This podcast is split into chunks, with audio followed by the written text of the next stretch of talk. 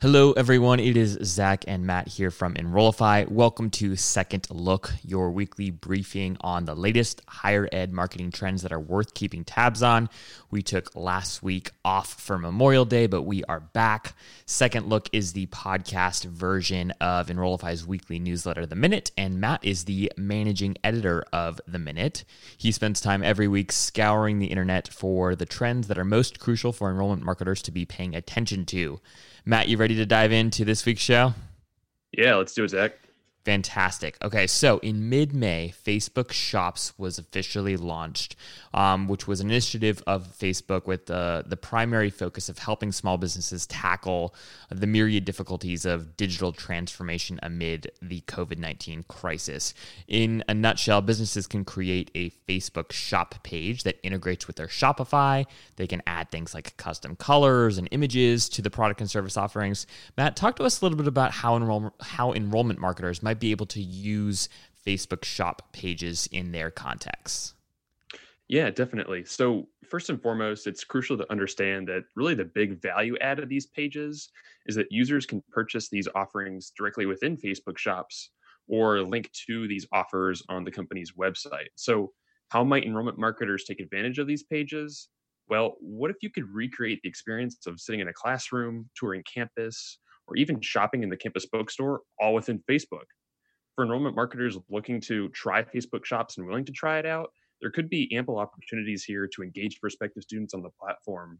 You know, replace those products and services with your school's free marketing content like ebooks, guides, even faculty research. And you can create a prospective student storefront, more or less. Think digital resource library, something that can drive engagement and conversions. So it's almost like this splash page that could be embedded uh, you know, without without the user having to leave Facebook within the actual Facebook feed themselves, but gives them a little bit more context into the uh, ebook offerings, the program offerings of an institution. That's that's really really neat, and I think that that sort of experience is absolutely worth testing, especially if your school has a robust, uh, you know, library of content. So, love this idea. Would be would uh, love to hear if anyone's already has, has already experimented with Facebook Shops. If you want to just send us an email, that'd be awesome, and we'd love to hear what your experience of them have been thus far. All right, so moving right along here. Over the last several weeks, there have been a number of surveys uh, conducted around the impact COVID 19 has had on the learning and well being of college students. One of these surveys, uh, Matt, that you talk about in this, uh, this past week's edition of The Minute was from the State Council of Higher Education for uh, excuse me, the State Council of Higher Education for Virginia.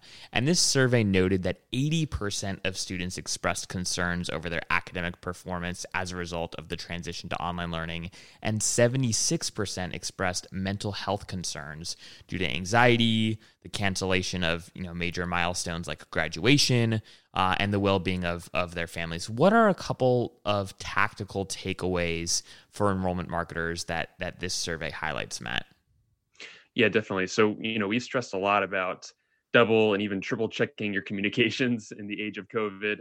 Um, but, you know, just auditing, augmenting, quadruple checking those communications that are being sent to students right now from email drip campaigns to digital ad campaigns. It's really crucial to note that student stressors extend beyond just fears about online learning or even affording tuition. And some of this may sound really obvious, but the data overwhelmingly suggests that students need more communication and understanding right now than ever before. Yeah, no, I, I, I, can't couldn't agree with that more. And you know, there are a myriad of, of surveys out there.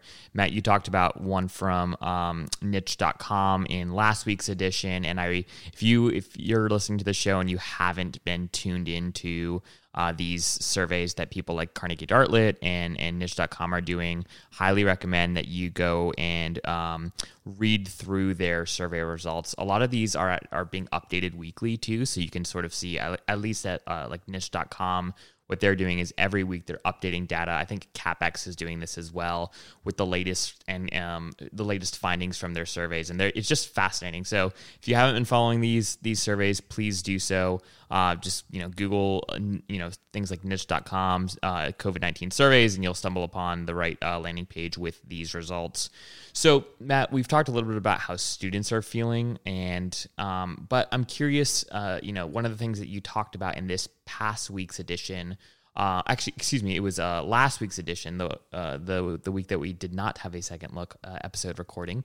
Um, and in that edition, you talked about a uh, a survey that Kira Talent had done on the admission side of things. So they had done a survey of how admissions teams are are faring right now, and I believe they asked over 250 schools across uh, the U.S., Europe, and Asia about how their admissions teams' response to COVID 19 has gone, how they're feeling. Can you share some of these uh, findings with us? Absolutely. So, about 81% of enrollment professionals in this survey claimed they extended deadlines for at least one phase of their admissions process.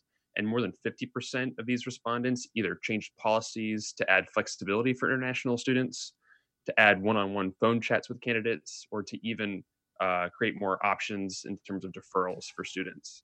Uh, more than half of the respondents expressed worries that they wouldn't be able to fill their classes. And of the many factors contributing to their concerns about putting butts in seats this fall, 58% cited concerns due to travel restrictions, 54% cited concerns about students' uncertainty about financial commitments, and 54% cited concern about students deferring their enrollment if programs become online this September. While many of these decisions are really not in the hands of enrollment professionals, being flexible on deadlines, extensively communicating with prospective students, and improving accommodations for those international students may help improve all numbers. Yeah, I think what people should be especially cognizant of, and, and you know, not to beat a dead horse here, but everything that we're reading and everything that we're seeing is suggesting that there's no such thing as over communication right now. And in a reality where uh, students are totally unsure about what's going to happen at their institution this fall, whether they're going to be able to be on campus, whether there's going to be a hybrid model, whether they're going to be fully online. I think admissions teams, the admissions teams that I'm hearing good things about that are are being praised well by their both prospective students and existing students are the teams that are going over and above to frequently communicate, even if those communications aren't completely concrete, right? Just the fact that they're saying, "Hey, you know, we know uh, you're you're wondering what's going to happen this fall. Here's what we're working on. Here's why this is complicated, etc. In fact, just anecdotally, I was speaking with my sister, who is a uh, a college student at a big public state university here in Virginia. Um, one of the things she was saying last night was just that it would be she would really really appreciate just a, something like a biweekly if not a weekly update on okay hey here's what we're at here's what we're thinking about here are the various things that we're exploring. And so i think for what is with while there's so much that is uh, outside of your power as an admissions team right now what is within your power is the ability to communicate with your prospective students. And so you know the my like I'll get off my soapbox here in a second, but just in addition to augmenting all of your automatic communications, in addition to looking through your digital ads that are running right now, making sure that they are COVID 19 uh, sensitive. There, I still see ads in my news feed from colleges and universities with you know students high fiving and and whatnot. Um, those are all within your power as an admissions professional, and absolutely should be something that are audited. But in addition to those, you know, automated communications, go over and above every week to send out communications to especially accepted students who are incredibly concerned and, and unsure about what again the fall will bring. Um, communicate communicate communicate. You know i, I think that uh, the school no no one is saying that schools are communicating with them too much about uh, what is or is not going to happen this fall. So um, with that I think that's all we've got for for you all today. If you haven't already, please share Second Look with your colleagues in higher ed, and you can shoot us an email with any feedback that you might have at Zach Z A C H at enrollify.org or Matt M A T T. Is it Matt or Matthew? Actually, Matt. It's Matthew. Matthew. T H E W. Yes. Matthew at enrollify.org.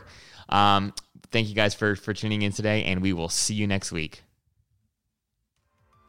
If you are an enrollment marketer working in marketing and communications or enrollment management and would be willing to be interviewed on the podcast, Or if you have an idea for a topic that you'd like to hear covered on the podcast, please reach out directly to me at zach, Z-A-C-H, at enrollify.org. We sincerely look forward to working with you to make Enrollify the most trusted, go to digital resource for enrollment marketers out there.